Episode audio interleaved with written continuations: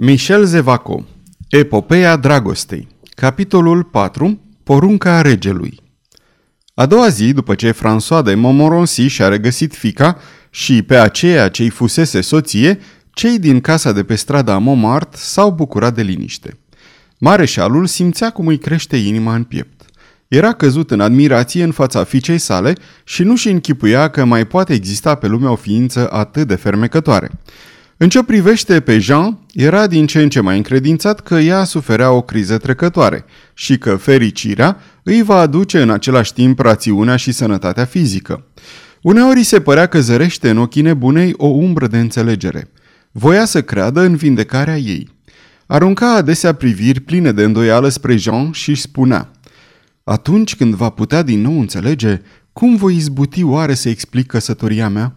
N-ar fi trebuit să-i rămân credincios, chiar socotind-o pe ea necredincioasă?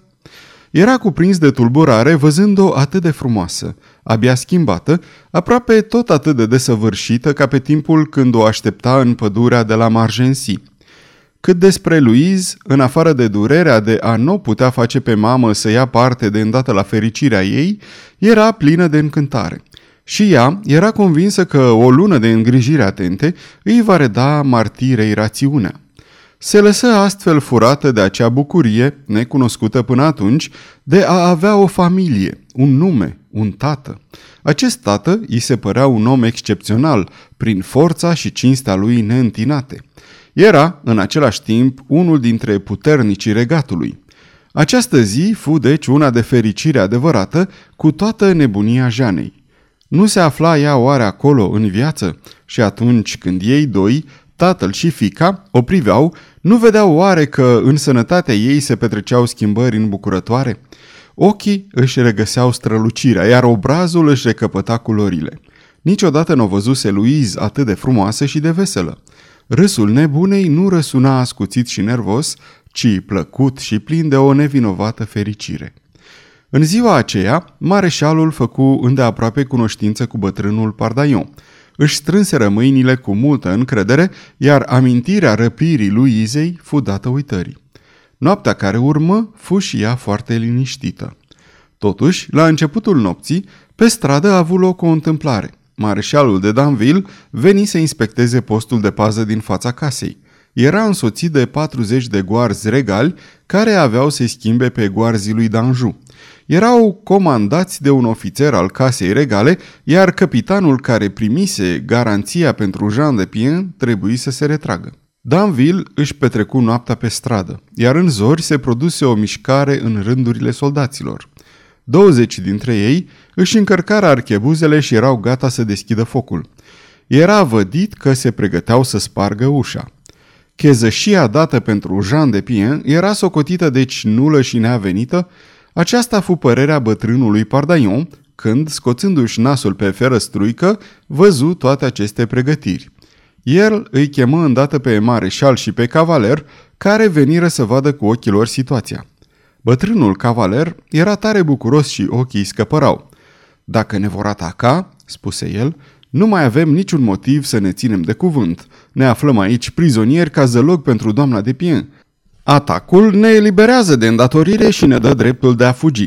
Există o ușă deschisă. Să fugim. Aceasta e și părerea mea, spuse mareșalul, în cazul în care ne vor ataca. Un cuvânt călcat nu mai trebuie respectat. Vor ataca, n-aveți nicio teamă. Ce crezi, cavalere?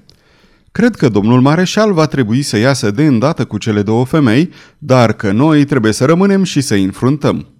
Iată, uită, ceva nou, mormăi bătrânul Pardaion, care înțelesese numai decât ceea ce se petrecea în inima fiului său. Îl luă deoparte. Vrei să mor, da? Da, tată. Atunci să murim împreună. Cu toate acestea, mai poți încă asculta o părere a bătrânului tău, tată? Da, domnule. Ei bine, nu-mi doresc decât moartea din moment ce tu nu poți trăi fără această micuță Luiz. Dracu să o ia. Iar eu nu pot trăi fără tine, dar ar trebui să fii sigur că Luiza ta nu o să-ți scape. Ce vrei să spui?" exclamă cavalerul pălind de nădejde. Doar atât. Ai cerut-o mareșalului pe fica sa? E o nebunie. De acord, dar în sfârșit, ai cerut-o? Știi bine că nu. Ei bine, va trebui să-i o ceri. Niciodată. Niciodată. O, jignirea de a mă vedea respins. Bine, atunci voi vorbi eu în locul tău. Una din două. Ori ești acceptat și le vei face momoronsiilor cinstea de a intra în familia lor. Pe moartea tuturor dracilor, spada ta face câta lor, iar numele ți-e nepătat. Continui deci. Ori ești respins și numai atunci va veni momentul să ne potcovim cismele pentru marea călătorie din care nu mai e întoarcere. Hai, încuvințează să trăiești până ce tatăl Luizei îmi va spune definitiv nu. Fie tată, răspunse cavalerul, care întrezări aici un mijloc de a muri singur și de a nu-l târâ și pe tatăl său după el. Monseniore, se adresa atunci bătrânul pardaion mareșalului, apropiindu-se de el. Cavalerul și cu mine am ținut un consiliu de război. Iată ce am hotărât. Dumneavoastră veți pleca de îndată, iar noi rămânem pe loc până când se va porni atacul. După aceea vom pleca și noi. Nu plec de aici fără voi, răspunse mareșalul cu glas hotărât. Gândiți-vă, cavalere, că dacă nu mă veți urma după primul atac, cele două ființe nevinovate sunt sortite unei morți cumplite. Cavalerul tresări. Atunci vom pleca, spuse el. Nu ne-a mai rămas altceva de făcut decât să așteptăm, continuă Pardaion tatăl. Așteptarea nu fu lungă. Pe la 5 dimineața, bătrânul cavaler, rămas de veghe la ferăstruica din acoperiș, văzu un călăreț făcând semnul unui ofițer. Aceasta este o înregistrare Cărțiaudio.eu.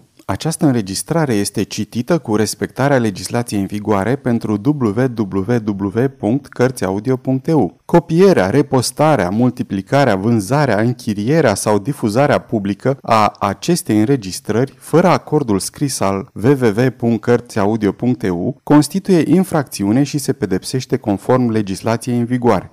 Pentru noutăți, vă invităm să vizitați site-ul www.cărțiaudio.eu și să ne susțineți cu un like, subscribe și follow pe canalul de YouTube Cărți Audio. De asemenea, puteți să-i susțineți printr-o donație pe naratorii voluntari ai acestui canal. Vă mulțumim și vă dorim audiție plăcută în continuare. Călărețul, cu toate că era cald, era învăluit într-o mantie care îl acoperea cu totul. De aceea, Pardaion nu-l putu recunoaște. Ofițerul se apropie de casă, însoțit de un împuternicit în haine negre, care scoase o hârtie dintr-un toc și începu să citească cu glas tare și limpede. În numele regelui, sunteți declarați trădători și răsculați, domnii Pardaion tatăl și fiul, care se adăpostesc în această casă pe chezășia nobilei doamne de Pien – Numita chezășie este declarată nulă și neavenită, întrucât doamna arată că nu cunoștea crimele făptuite mai înainte de domnii Pardaion. Îi somăm pe numiții domni să se predea pentru a fi duși la templ, pentru a fi judecați acolo pentru crimă și trădare de les majestate, incendierea cu bună știința unei case, precum și revolta cu arma în mână. Îi însărcinăm pe ofițerii din paza regelui să-i prindă chiar morți, dacă nu vor izbuti să-i prindă vii, pentru ca leșurile lor să fie spânzurate. Iar noi, Jules Henri Pergegrin, declarăm că le-am comunicat cele de mai sus cu glas tare rebelilor și că, printr-o ultimă îngăduință, le-am mai dat o oră de gândire. Drept pentru care am semnat și predat prezentele mandate de arestare gentilomului Guillaume Mercier, baron de TI, locotenentul companiei de archebuziere a regelui. Omul în negru dădu hârtia ofițerului și se retrase lângă cavalerul în mantie, care în tot acest timp rămăsese nemișcat. Ora de gândire încuvințată rebelilor se scurse repede. Strada se umpluse de lume. Curioșii se ridicau pe vârfurile picioarelor să vadă dacă răsculații vor fi prinși vii sau morți. Ora îngăduită trecuse. Ofițerul se apropie de ușă și bătu cu putere strigând – în numele regelui!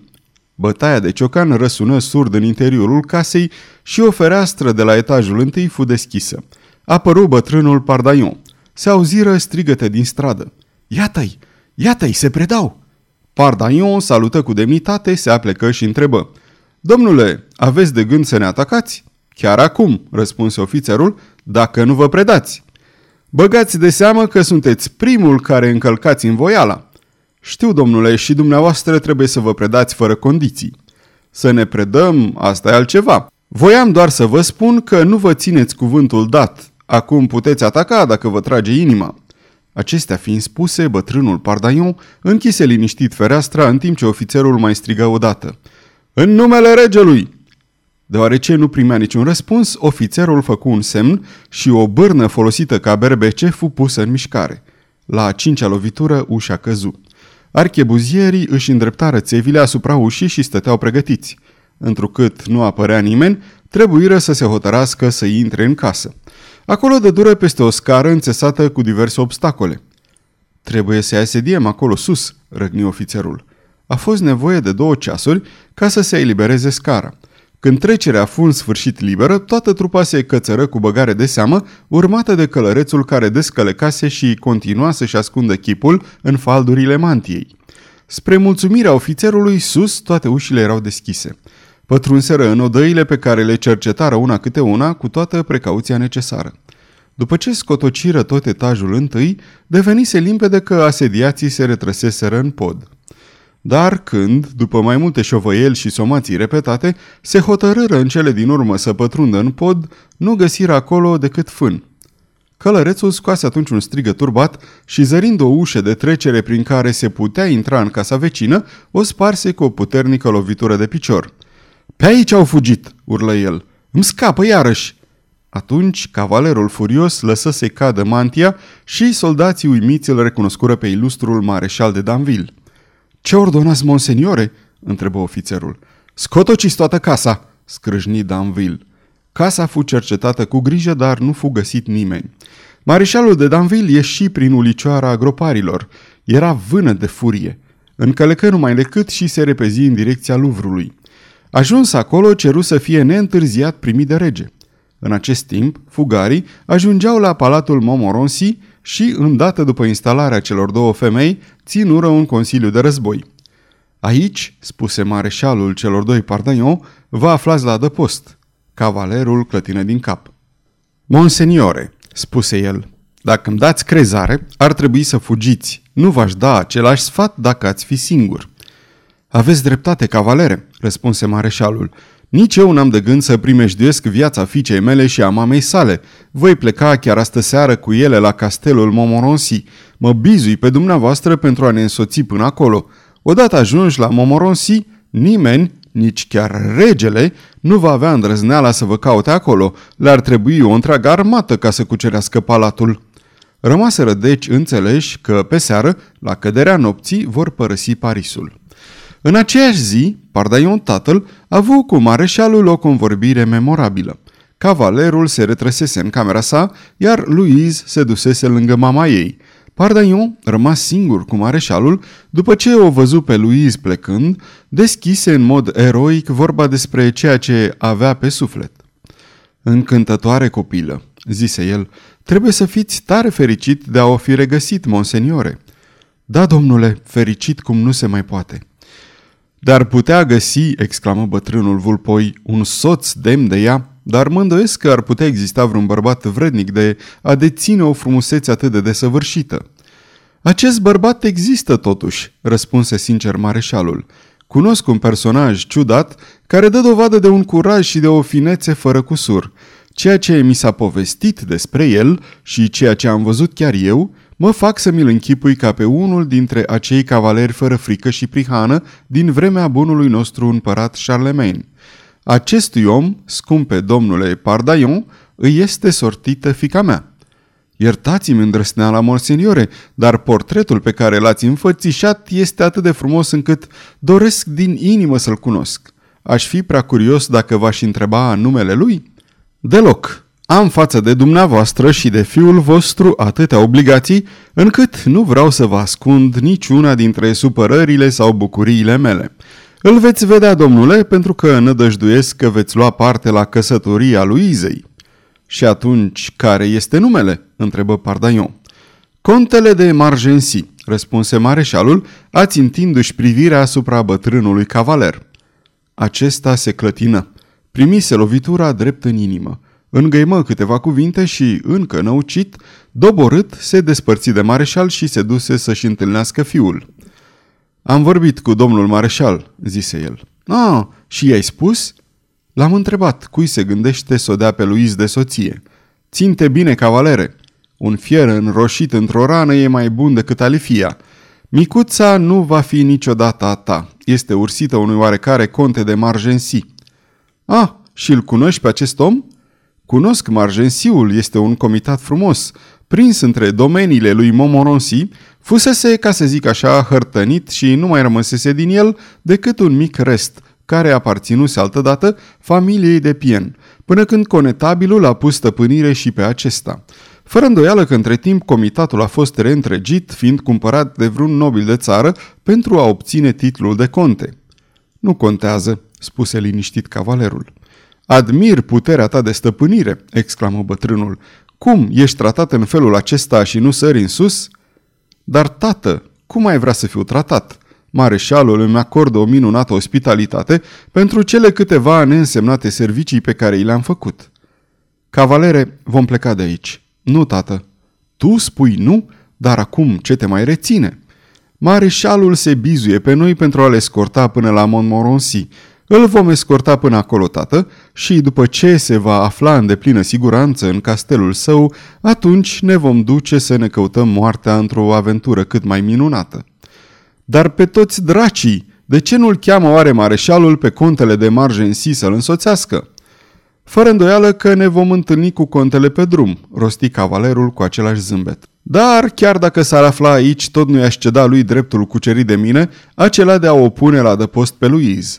Ea, pe mine, m-a chemat atunci în ajutor, numai pe mine. N-am să uit niciodată clipa aceea. Mă găseam în locul meu de pândă de la Devinie. A, bine că mi-am amintit. Va trebui să trec pe acolo să-mi plătesc o veche datorie.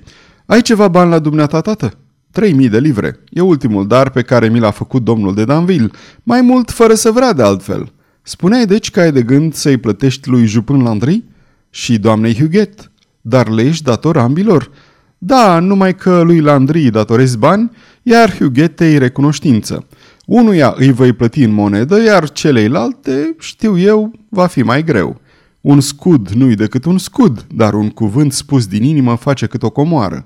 Am să caut, am să mă descurc. Dar, tată, până una alta trebuie să ne pregătim să părăsim astă seară Parisul. Escorta mareșalului, dacă va întâlni o piedică, va trebui neapărat să se bată, iar ceea ce avem nu este de ajuns pentru a face față. Avem nevoie de multă putere și de multă viclenie.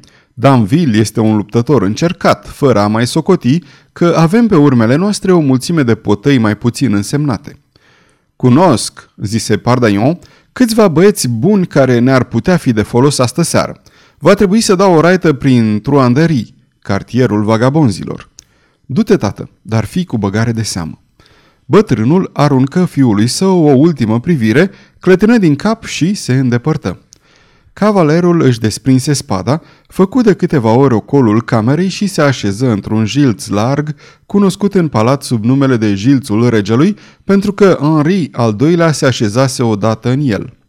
Să nu ne închipuim acum că tânărul cavaler a jucat în fața tatălui său comedia tânărului îndrăgostit, care vorbește cu nepăsare de suferința lui, lăsând să se subînțeleagă însă marea durere care se ascunde sub zâmbetul său amar. Cavalerul era atât de sincer încât nu se prefăcea nici față de sine, ceea ce este și mai greu decât să te ascunzi față de alții. Zâmbetul lui ironic nu-i dispăruse de pe buze. N-a plâns și nici n-a suspinat. La el totul se petrecea în adâncul sufletului. Era foarte încrezător în alții. O durere, fie chiar întrezărită la unii necunoscuți, ajungea ca să-i se strângă inima. Visa bogății fabuloase, ca să aibă cu ce usca toate lacrimile pe unde va trece. În lipsă de bogății, visa să străbată lumea, ajutându-i pe asupriți și lovind în asupritori. Niciodată nu se admirase pe sine, dar înțelegea într-un fel nedeslușit că era o ființă neobișnuită și demnă de admirație. De aici izvora uneori valul de ambiție care îi aprindea imaginația. Avea ambiția de a trăi un destin măreț și glorios. Își cunoștea în tocmai valoarea și l-am văzut cum în fața regelui, adică în fața unei ființe de esență superioară, foarte aproape de divinitate, s-a purtat ca de la egal la egal, liniștit, netulburat și ironic ca de obicei. În sinea lui fusese însă uluit de a nu fi tremurat în fața maestății regale. De aceea, când s-a regăsit singur, n-a simțit niciun îndemn să-și schimbe atitudinea. Îi spusese tatălui că nu-i mai rămânea decât să moară, pentru că se socotea incapabil să renunțe la iubirea care îi înrobise inima. Ar fi plâns cu aceeași simplitate, în hohote, dacă ar fi simțit nevoia.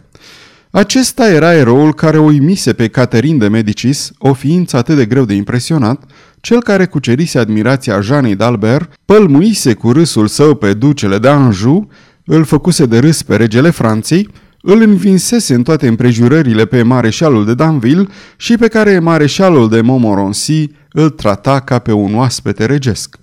Era atât de sărac încât în afara celor 3000 de scuzi făcuți la stânga de tatăl său, nu va mai avea niciun singur bănuț în ziua plecării din acest palat.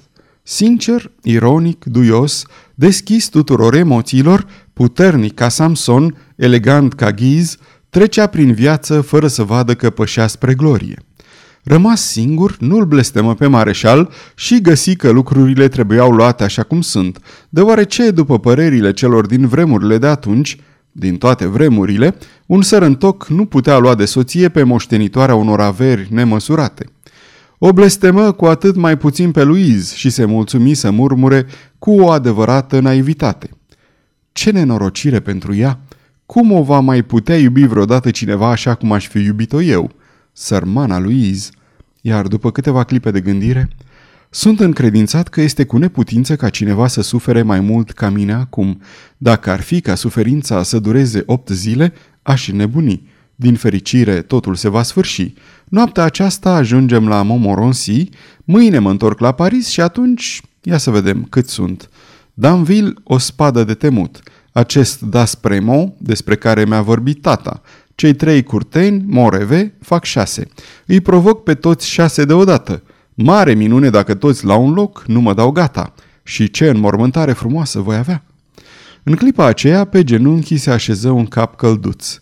Plecă privirea și văzu că Pipă se lipise de el, își potrivise comod capul și acum îl privea cu ochii lui mari, căprui, duioși, adânci de o admirabilă omenie. Iată-te și pe tine, zâmbi el vesel. Pipă lătră mai puțin vesel răspunzând. Ei bine, eu sunt, eu, prietenul tău. Păreai să mă fi dat uitării, să nu te mai gândești la mine ca la cel mai credincios prieten, credincios până la moarte. Așa spuneau hămăiturile lui Pipă. Cavalerul puse mâna pe capul câinelui și zise Va trebui deci să ne despărțim, Pipă. Tare mai sunt mâhnit. Îți sunt foarte îndatorat, știi tu? Datorită ție am ieșit de la Bastilia și apoi, într-o zi când eram înfometat, tu ți-ai împărțit hrana cu mine. Ți-aduce aminte? Totdeauna vesel mi-ai fost un tovarăș atât de plăcut. Ce ai să te faci tu fără mine?" Câinele asculta cu seriozitate. Cu toate că stăpânul își sfârșise cuvântarea, nu încăpea nicio îndoială că Pipeo continua să asculte ceea ce cavalerul își spunea în sinea lui, căci ochii câinelui nu-i părăsiră nicio clipă pe cei ai tânărului și animalul sfârși prin a scoate un plânset înfundat. Pipeo! îl strigă în momentul acela bătrânul pardaion care întredeschise ușa. Câinele se uită întrebător la cavaler care îi spuse, Du-te! Plec la devinie, de vreme ce tu ai obligații față de jupânul Andrei, continuă tatăl.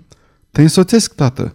Nici vorbă, ce dracu, îmi va fi de ajuns câinele în caz de atac, îmi va putea servi și de curier, dar tu să nu te miști de aici.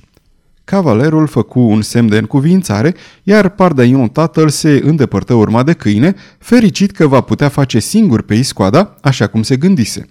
Deoarece, sub pretextul că se duce la devinie să plătească datoriile fiului său, bătrânul voia mai ales să se asigure că palatul nu era supravegheat, că n-au fost urmăriți, că în sfârșit cavalerul se găsea în deplină siguranță.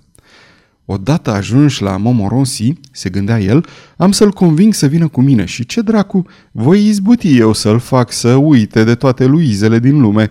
La vârsta lui, eu aș fi răpit-o pe micuță și gata. De altfel, cine știe dacă vicleșugul meu nu o să rezolve lucrurile. E un vechi și retlic de război. Hei, Pipeu, sări pe mine!" Pardaion întinse brațul, iar câinele sări cu un lătrat răsunător. La ce vicleșug, la ce și retlic se gândea el? Să-l urmăm deocamdată pe bătrânul cavaler în cercetarea lui. Străbătu străzile învecinate și după ce văzu că totul părea să fie liniștit, neobservând nimic suspect, coborâ până la bac ca să treacă sena.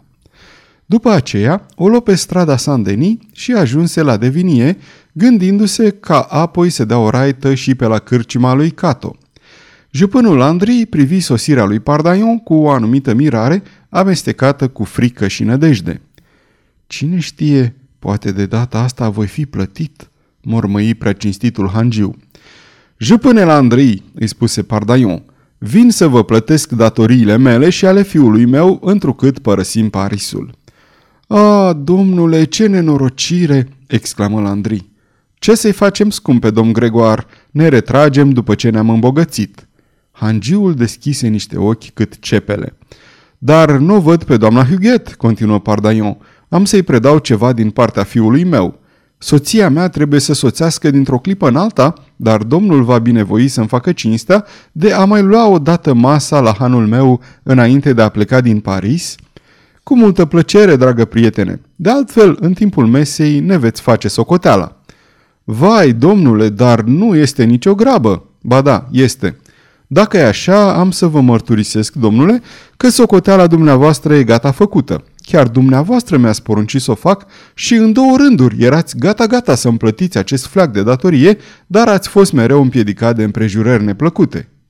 Ha, ha, pentru dumneavoastră, izbucni în râs Pardaion. Nu pentru mine, ci pentru dumneavoastră, răspunse Landry, care început să râdă și el din politețe. Într-adevăr, prima dată ați avut duelul acela înfricoșător cu domnul Ortes, iar a doua oară, în clipa când întindeam mâna, v-ați repezit în stradă. Da, am văzut trecând un vechi prieten pe care vroiam să-l strâng în brațe. Iată de ce lucrurile au rămas cum sunt, încheie Landry cu o mutră atât de jalnică, încât bătrânul cavaler fu cuprins de un nou hohot de râs. Între timp, pe o masă mică se pregăteau tacâmurile, iar Pipeo, relundu-și într-o clipă vechile obiceiuri, intră în bucătărie cu înfățișarea lui fățarnică și ruptă de cele pământești, care insufla atâta încredere celor care nu-i cunoșteau lăcomia și șiretenia. Pardaion se așeză deci la masă. După aspectul venerabil al sticleror pe care Landry personal le înșiră pe fața de masă, strălucitor de albă, își dădu seama că devenise un personaj important în ochii hangiului. Hm, mormăi el, lucru bun este totuși banul, cu paralele pe care crede că le am, cumpăr pe veresie respectul și admirația acestui om cum se cade. Ce-ar fi dacă aș fi fost cu adevărat bogat? În momentul acela, Huguet intră în salon. Mereu proaspătă, roză și fragedă ca o ridiche de lună care troznește între dinți, o întâmpină bătrânul Pardaion. Huguet, fără a se mira de ciudățenia comparației, zâmbi și oftă. Se pare deci că ne părăsiți? Da, scumpă doamnă Huguet, plecăm în... în țări necunoscute, iar înainte de plecare ne-am gândit, fiul meu și cu mine, că avem de plată aici o veche datorie. A, domnule!" exclamă Landry, înduioșat și adăugă, mă duc să caut socoteala." Scumpă doamnă Huguet, continuă bătrânul Pardaion, cred că îi va fi greu cavalerului să vină să-ți plătească personal ceea ce îți datorează, cu toate că mi-a împărtășit dorința lui de a trece pe la devinie." Domnule, cavalerul nu-mi datorează nimic," răspunse Huguet. Ba din potrivă pe toți dracii și ca dovadă îți voi repeta cuvintele lui – în ce privește pe frumoasa Huguet, a spus el, nu-i datorez bani, ci două calde sărutări drept recunoștință pentru bunăvoința ei față de mine și vreau să-i mai spui că orice s-ar întâmpla, nu o voi uita niciodată și îi voi păstra întotdeauna un loc de cinste printre cele mai plăcute și mai bune amintiri ale mele. A spus cavalerul asemenea vorbe, exclamă hangița roșind. Pe onoarea mea, și cred că n-a spus decât jumătate din ce gândea. De aceea vreau să mă achit de însărcinarea primită. Bătrânul cavaler se ridică și o sărută pe Huguet de două ori pe fiecare obraz, plătindu-și astfel din plin datoria. Apoi, reașezându-se, ridică paharul și ură emoționat. În sănătatea dumitale, frumoasă Huguet!" Domnule!" rosti atunci hangița adânc tulburată, nu voi uita niciodată bunele gânduri adresate mie de domnul cavaler. Spuneți acest lucru, vă rog. Vreau și eu să-i dovedesc recunoștința printr-o veste. Vorbește, scumpa mea. Ei bine, spuneți că ea îl iubește, zise Huguet suspinând. Care ea? întrebă într-un strigăt Pardaion mirat. Aceea pe care o iubește el, frumoasa domnișoară, Louise, îl iubește, repetă Huguet, sunt sigură, l-am văzut pe sărmanul tânăr atât de abătut. Dar, scumpa mea, Huguet, ești un adevărat înger, atât de abătut, încât nu m-am putut abține să-i trimit chiar eu această veste. Spuneți-o și să-și amintească, atunci când va fi soțul lui Izei, că eu am fost aceea care i-am anunțat această fericire. Ei, drăcie, să știi că îi porți noroc, draga mea Huguet. A, deci așa stau lucrurile. Atunci toată situația e a dracului de schimbată. Slavă Domnului! Vino să te mai sărut odată!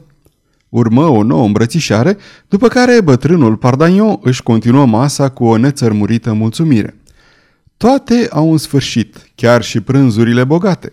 Acela lui Pardagnon se supuse și el acestei legi generale și, după ce goli ultima sticlă până la cea din urmă picătură, bătrânul cavaler, cu privirea cuceritoare, își încinse din nou spada și, ducând mâna la brâul din piele ce conținea cele 3000 de livre luate din cufărul lui Gilles, îl chemă pe jupânul Andrei, care, cu nota de plată în mână, se apropie alergând, fericit, sprinten, despicând aerul cu brațele ca să ajungă mai repede.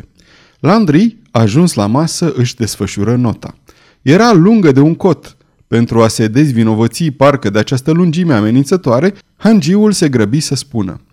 Fir ar să fie, domnule, ce lungă este și să știți că n-am pus la socoteală toate suplimentele. Trece totul, dragă Landry, zise Pardagnon. În acest caz, cu totul și cu totul, face tocmai 3000 de livre. Bătrânul cavaler primi lovitura fără să clintească și începu să deschidă brâul de piele.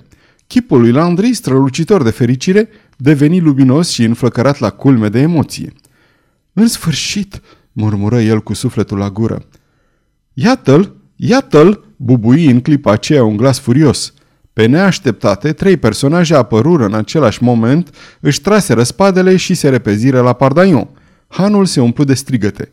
Mâna lui Pardaion dusă la vestitul chimir, coborâ spre spada pe care și-o scoase la iveală. Zâmbetul lui Landry se schimbă într-o strâmbătură de durere și de spaimă. Pardagnon răsturnă masa cu o lovitură de picior și toate vasele se împrăștiară pe podea. Huguet se refugiase la bucătărie. Cei trei turbați dădeau lovitură după lovitură. De data asta nicio garanție, rânji unul dintre ei. De data asta nicio îndurare, urlă al doilea. Primul era Moghiron și al doilea Chelu. Al treilea, care nu zicea nimic, dar își învârtea spada cu o furie rece, era Moreve. Intraseră cu totul întâmplător în Han știind că de Vinie fusese multă vreme sediul principal al pardaianilor. În lipsa cavalerului dăduseră peste tată și, fără să mai stea mult pe gânduri, înțelegându-se dintr-o privire, trecură la atac. Pardagnon, slăbit de rănile căpătate pe strada Montmartre, se mulțumi să rămână în defensivă. Spre pieptul lui se îndreptau trei vârfuri de spadă amenințătoare. Para cum putea fiecare lovitură sau făcea un salt înapoi. Încăierarea era tăcută de astă dată. Cei trei erau hotărâți să lucidă pe tată până ce vor putea să dea de fiu și își păstrau toate forțele, tot sângele rece, luptând prudent, căutând lovitura mortală. Pardagnon dădea deci înapoi. Din nenorocire, cei trei adversari luptau pe bucata de loc aflată între Pardagnon și ușa ce da în stradă. Treptat, el fu împins spre fundul sălii, unde se găsea o ușă deschisă. Trecu prin ea și nimeri în încăperea aceea în care, la începutul povestirii noastre, avusese loc ospățul poeților Pleiadei. O străbătu grăbit, pătrunse în următoarea și ajunse în sfârșit în ultima odaie – de data asta l-am prins, scrâșni Moreve printre dinți încleștați. Păcat, gândi Pardaion, nu vom putea muri împreună, cavalerul și cu mine. În clipa aceea văzu o ușă deschizându-se și, fără a mai șovăi, se repezi prin ea într-o cămăruță întunecoasă pe care o zărise. Era o mică încăpere fără lumină, în care se găseau, de o parte, intrarea în pivniță, iar de cealaltă intrarea în lungul coridor ce ducea în stradă. Cei trei atacanți voiră să se arunce după Pardaion în mica încăpere, dar ușa le fu trântită în nas. Ea fusese închisă nu de bătrânul cavaler, ci de Huguet. Când văzu ce întorsătură ea încăierarea, ea ocolise repede pe stradă și prin coridor, deschizând și închizând apoi cu cheia ușa cămăruței. Dumneata!" exclamă Pardaion recunoscând-o pe Huguet. Fugiți!" răspunse frumoasa hangiță, arătând spre coridor. Nu înainte de a-ți fi mulțumit, spuse cavalerul, băgându-și spada în teacă și cuprinzând mijlocul Hughetei, o sărută pe amândoi obrajii. Una pentru mine și alta pentru cavalerul de Pardaion. Se avântă neîntârziat pe coridor și, o clipă după aceea, gonea de-a lungul străzii Saint-Denis. De data asta n-ai să ne mai scapi, strigau Monchiron și Chelu, în timp ce Moreve alerga să caute un ciocan cu care să spargă broasca. El se lovi de Huguet în sala de banchete. Un ciocan, porunci Moreve. Deprisos, spuse Huguet, am să deschid cu cheia. Vei fi răsplătită pentru bunăvoința ta femeie. Ușa fiind deschisă, cei trei spadasini au dat de coridor și au înțeles că bătrânul vulpoi fugise. Toți trei se repeziră spre stradă, dar era prea târziu. Pardagnon ajunsese departe, alerga spre Troanderii, nu pentru a căuta un adăpost, ci pentru a-i găsi pe cei trei băieți de care avea nevoie ca să supravegheze plecarea mareșalului. În stradă el fu ajuns de Pipeu, care, credincios obiceiurilor lui, ținea în bot un cârnat furat de pe o masă de la Devinie. Huguet, după plecarea oamenilor regelui, reveni la bucătărie unde îl găsi pe soțul ei vână de furie. Ei bine, striga cât îl ținea gura Landry, vreau să sper că domnul de Pardaion nu va mai avea prilejul să mă plătească. Dar de ce? întrebă Huguet zâmbind. Va trebui totuși să plătească, nu suntem atât de bogați încât să renunțăm la o asemenea sumă. Pe dracu, răspunse hangiul, de fiecare dată când vine să mă plătească, se pornește o bătălie cu spargere de veselă în bietul meu han. Ei, pune-i-le pe toate la socoteală. Jupânul Andri, oftând adânc, se așeză la o masă, porunci să-i se aducă cerneală și un condei și adăugă la cunoscuta notă suplimentul următor. Idem, un dejun complet și înbelșugat. Prețul 2 scuzi și 5 bani. Idem, o sticlă de vin vechi de Beaugency. 3 scuzi. Idem, două sticle de samur, 2 scuzi. Idem, veselă spartă, 20 de livre. Idem, un cârnat furat de câinele domnului de Pardaion, 15 sol și 4 bani. Dați-mi nota să o închid, spuse Huguet, care citise peste umărul soțului său.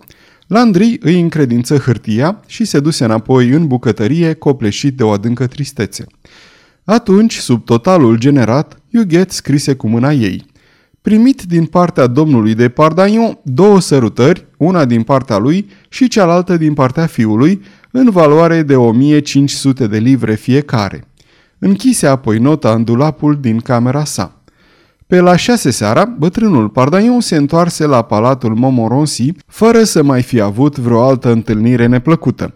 Se oprise o bucată de vreme la Truanderii, unde a avut misterioase convorbiri cu mai multe din acele mutre bune de dus la spânzurătoare care roiesc pe acolo. Își zâmbea pe sub mustață mormăind. Ia să vedem ce s-a mai întâmplat cu întâlnirea pe care am pregătit-o cu atâta dibăcie. Despre ce întâlnire era vorba? Ne amintim că bătrânul cavaler își părăsise mai întâi fiul, spunându-i că se duce la Troandării și apoi se întorsese ca să-l ceară pe Pipeu. Dar îndată după ce ieși din camera cavalerului, Pardaion tatăl începu să cutreiere palatul până ce izbuti să o întâlnească pe Louise. Vă căutam, îi spuse bătrânul cavaler. Voiam să-mi iau rămas bun. Rămas bun? exclamă fermecătoarea copilă, neputându-se împiedica să pălească. Da, noi plecăm, fiul meu și cu mine. În timp ce vorbea astfel, explicând cu multe amănunte că fiul lui părea lovit de o boală nevindecabilă, bătrânul vulpoi își îndrepta pașii spre camera cavalerului. Louise îl urma fără să-și dea seama, zguduită de știrea acestei neașteptate plecări, cu inima îndurerată de o neliniște necunoscută. Pardaion deschise ușurel ușa. Louise a auzit cuvintele adresate de cavalerului Pipeu. Bătrânul chemă atunci câinele și plecă, lăsând ușa deschisă și pe Louise buimăcită în fața ei. Ce se petrecu cu ea în clipa aceea? Ce îndemn a împins-o? Fapt este că ea trecu pragul și, ridicând ochii nevinovați spre cavalerul încremenit și răvășit, întrebă Vreți să plecați? De ce?" Cavalerul, numai puțin zăpăcit și desigur mai cutremurat decât tânăra fată, întrebă la rândul lui în șoaptă. Cine v-a spus, domnișoară, că am de gând să plec? Tatăl dumneavoastră în primul rând și apoi dumneavoastră. Iertați-mă, domnule, am auzit bine, fără să vreau, ați spus că voiți să plecați, că nu vreți să vă mai întoarceți. că nu puteți lua câinele acolo unde vă duceți și că plecați pentru că aici vă plictisiți. Vai, domnule, dar unde e țara în care nu vă veți reîntoarce niciodată? Domnișoară, și unde nu-l puteți lua și pe bietul pipeu, dar aici de ce vă plictisiți? Vorbea ca într-un vis, uimită de propria îndrăzneală, tremurând din toată ființa, în timp ce două lacrimi se iviră pe marginea genelor lungi. Cavalerul o privea cu o încântare de nedescris, pradă unei dureri neîndurătoare.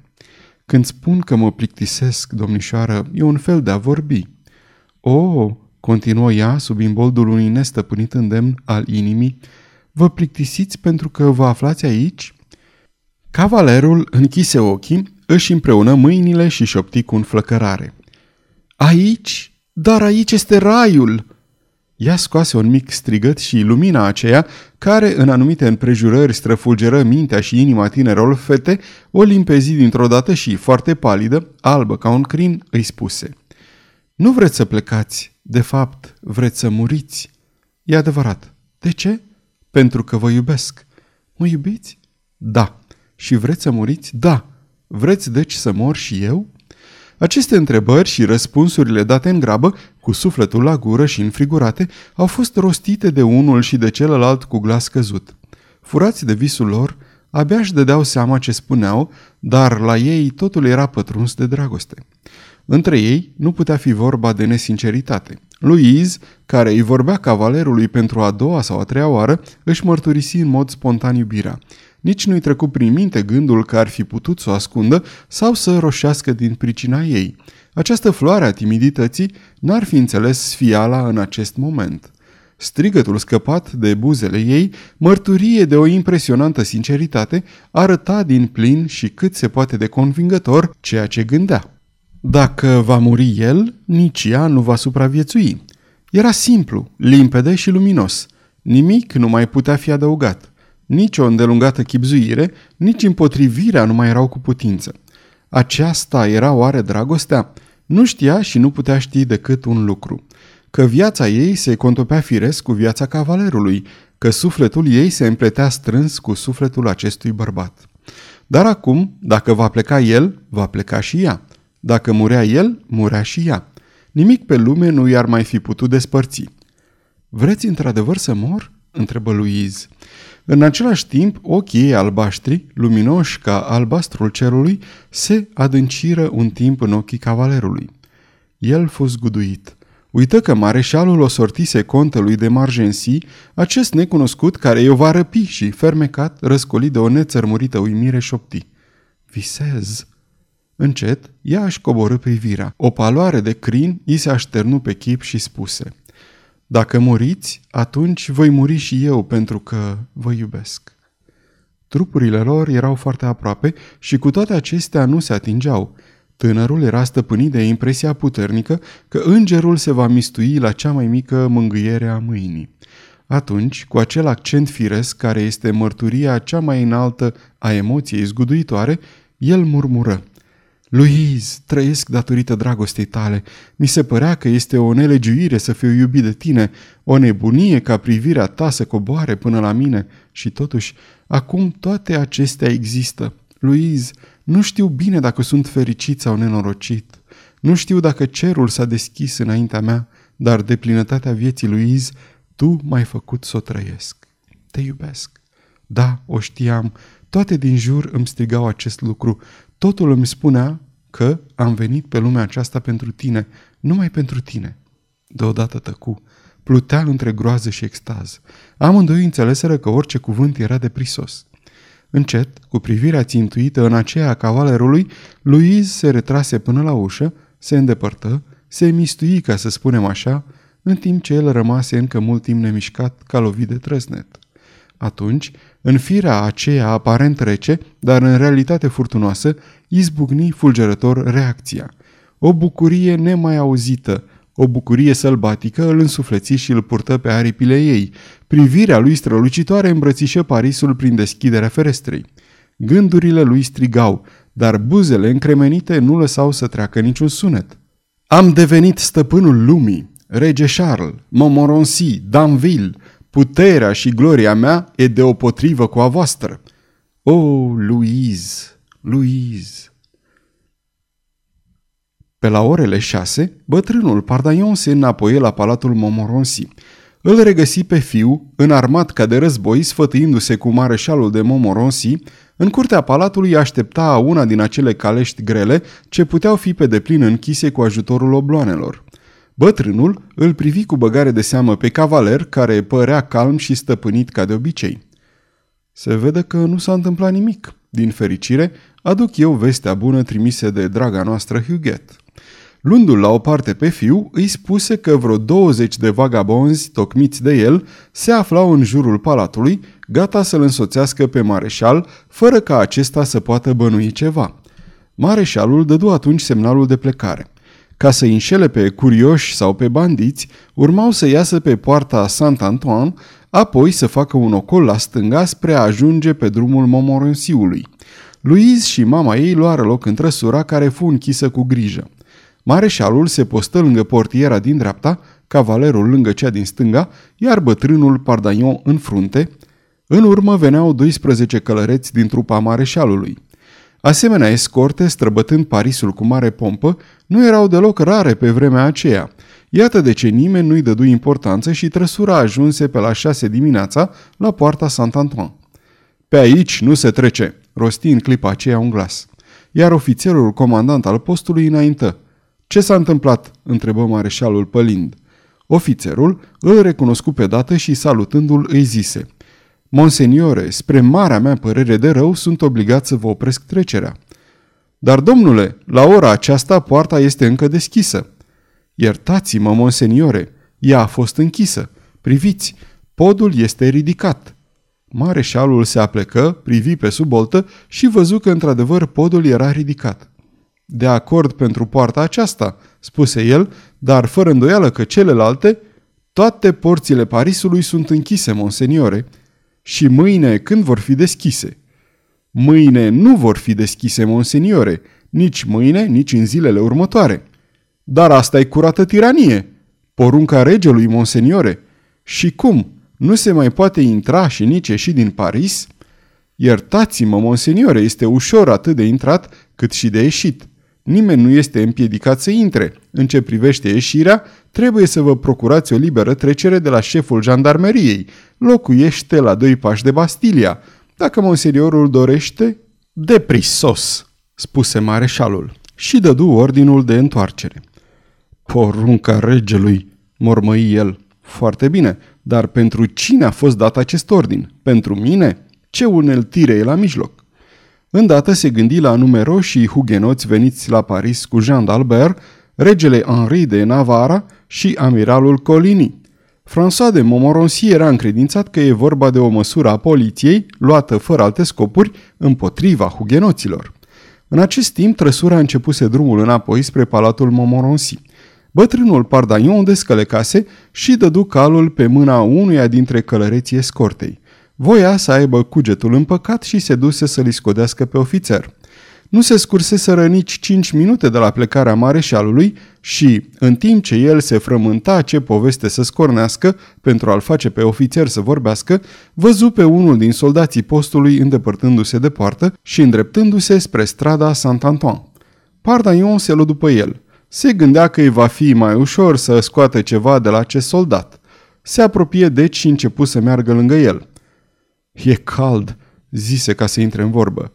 Ne-ar fi binevenită o sticlă de vin rece? Tare binevenită, gentilome.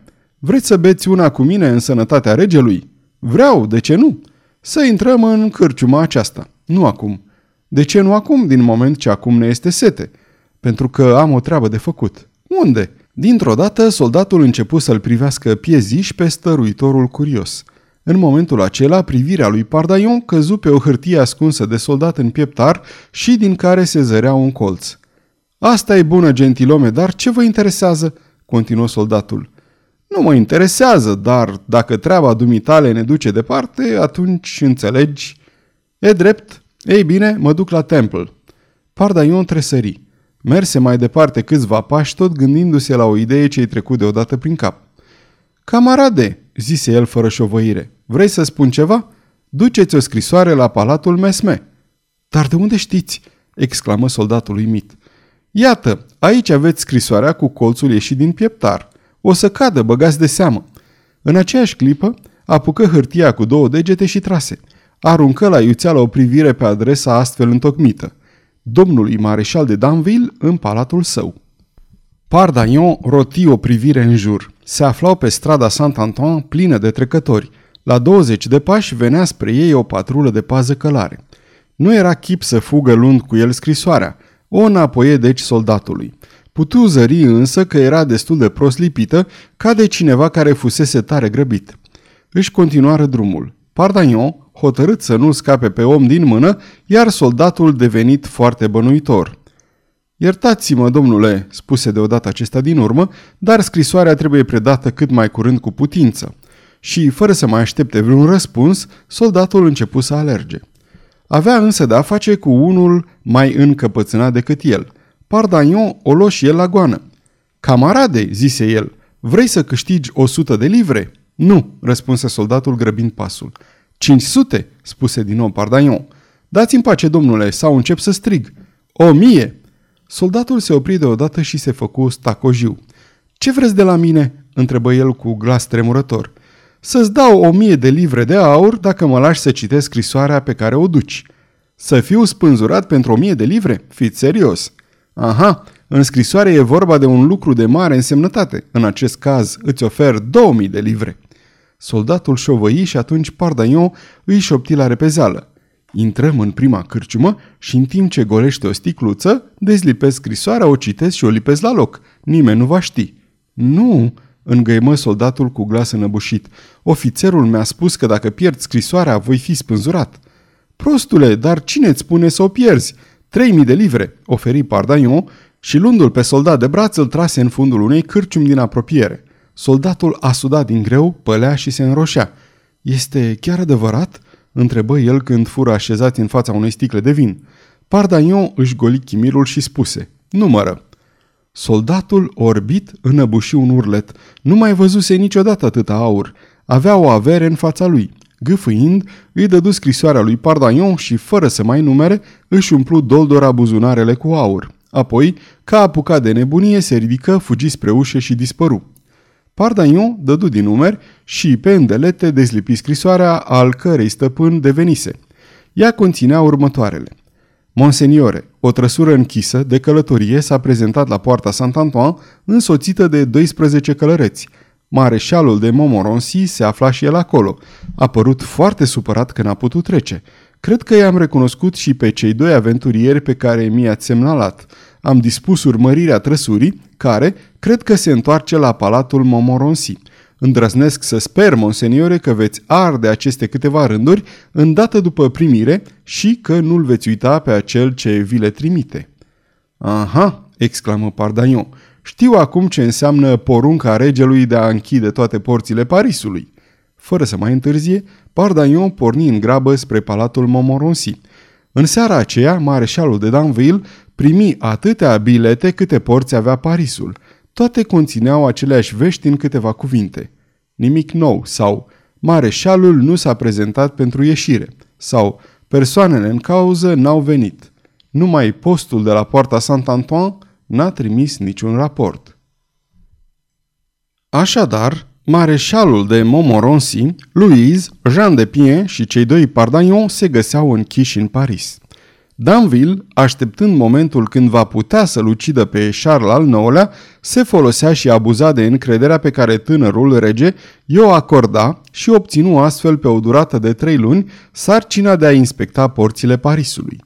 Nu i-a fost prea greu să-l convingă pe rege că, în situația de azi, trebuia exercitată o supraveghere severă asupra tuturor intrărilor în Paris. Regele îi încredință această împuternicire de temut, care îl transforma într-un fel de guvernator militar al Parisului. La palatul Montmorency, viața se depănă în tihnă. Se deciseră să rămână închiși fără alte încercări zadarnice. Porțile Parisului nu puteau sta multă vreme închise și cu primul prilej vor pleca în modul cel mai firesc. Se scurseră astfel 15 zile – Cavalerul și bătrânul Pardaion ieșeau aproape în fiecare zi după noutăți, luând toate măsurile de prevedere ca să nu fie recunoscuți. Într-o seară, bătrânul cavaler ieși singur și, pe când se întorcea la palat, zări în ghereta elvețianului pe cineva pe care îl recunoscu imediat. Era Gilo, prea cinstitul nepot al intendentului lui Danville. Ce cauți aici?" se răsti la el. Domnule ofițer, am venit, tocmai îi explicam, vii să mă spionezi, mizerabilule." Ascultați-mă, vă rog, se bâlbâi Gilo. Nici o vorbă, am să stai urechile." Gilo se îndreptă și foarte demn rosti. Vă desfid să o puteți face, ia priviți. Își trase în același timp căciula, care acoperea capul până la ceafă și Pardanion rămase cu gura căscată. Gilo nu mai avea urechi. Vedeți, dar, domnule, că nu puteți tăia ceea ce nu mai am. Dar cine te-a făcut așa frumos? Unchiul meu, chiar el, domnule, când monseniorul de Danville a aflat că i-am trădat taina de frică să nu-mi tăiați urechile, i-a spus unchiului meu, bine, taie-le. Atunci unchiul, pe care nu l-aș fi crezut niciodată în stare de o asemenea crimă, a executat cumplita poruncă și, așa leșinat cum eram, m-a dat afară din palat. O femeie m-a ridicat, m-a îngrijit, mi-a vindecat cele două răni, iar eu, domnule, din dorință de răzbunare, vin să mă pun la dispoziția dumneavoastră. Ia te uită, gândi bătrânul Pardaion. Luați-mă, domnule, nu o să vă căiți, vă voi ajuta din răsputeri, puteți să mă credeți, iar pentru serviciile mele nu vă cer decât un lucru. Care? Ia să vedem. Acela, ca la rândul dumneavoastră, să mă răzbunați pe monseniorul de Danville, care a poruncit să mi se taie urechile, precum și pe unchiul meu, care a executat acest ordin. Iată un animal însuflețit de cele mai bune intenții și care ne va putea fi de folos, se gândi Pardaion, adăugând. Ei bine, s-a făcut, te iau în slujba mea.